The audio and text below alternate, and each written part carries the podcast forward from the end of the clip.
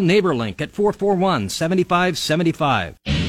I'm Jeff Motz, KFOR Sports. Nebraska men's basketball head coach Fred Hoiberg has tested negative for COVID 19 a few times, but he's dealing with a nasty cold as the Huskers head to suburban Chicago tonight to play Northwestern. Hoiberg says they have something set up to communicate with the players in terms of hand signals, plus, the assistant coaches will help out. He says that he hopes his team competes this time around after the Wildcats beat the Huskers 87 63 in Lincoln earlier this month. It was a matchup after a bunch of string of close games, and uh, we did not come out and compete to the level that we needed to to be in a Big Ten game. Tonight's game of Nebraska Northwestern will tip off around 7 on BTN.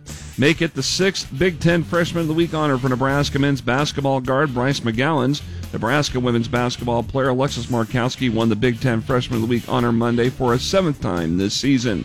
Tonight here on KFOR, it's boys basketball with the C1 Subdistrict 2 semifinal between Lincoln Christian and Lincoln Lutheran out at Ashland Greenwood.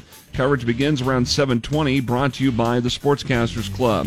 Girls District basketball pairings in Class A have been released. Those are posted up at KFORnow.com. You can find them in the local sports section.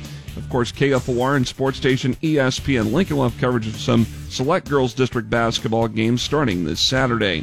Michigan head basketball coach Juwan Howard's been suspended for the final five games of the regular season, plus being fined $40,000 after he hit a Wisconsin assistant coach in the head that triggered a post-game melee Sunday. Three Michigan players have also been suspended for a game. Wisconsin coach Greg Gard was fined $10,000 for violating the conference's sportsmanship policy, but was not suspended. Howard, by the way, is expected to be back in time for the Big Ten tournament that begins March 9th in Indianapolis. And Nebraska softball sophomore infielder Sydney Gray was named co Big Ten Player of the Week on Monday. She shares the honor with Illinois' Jalen Vickery.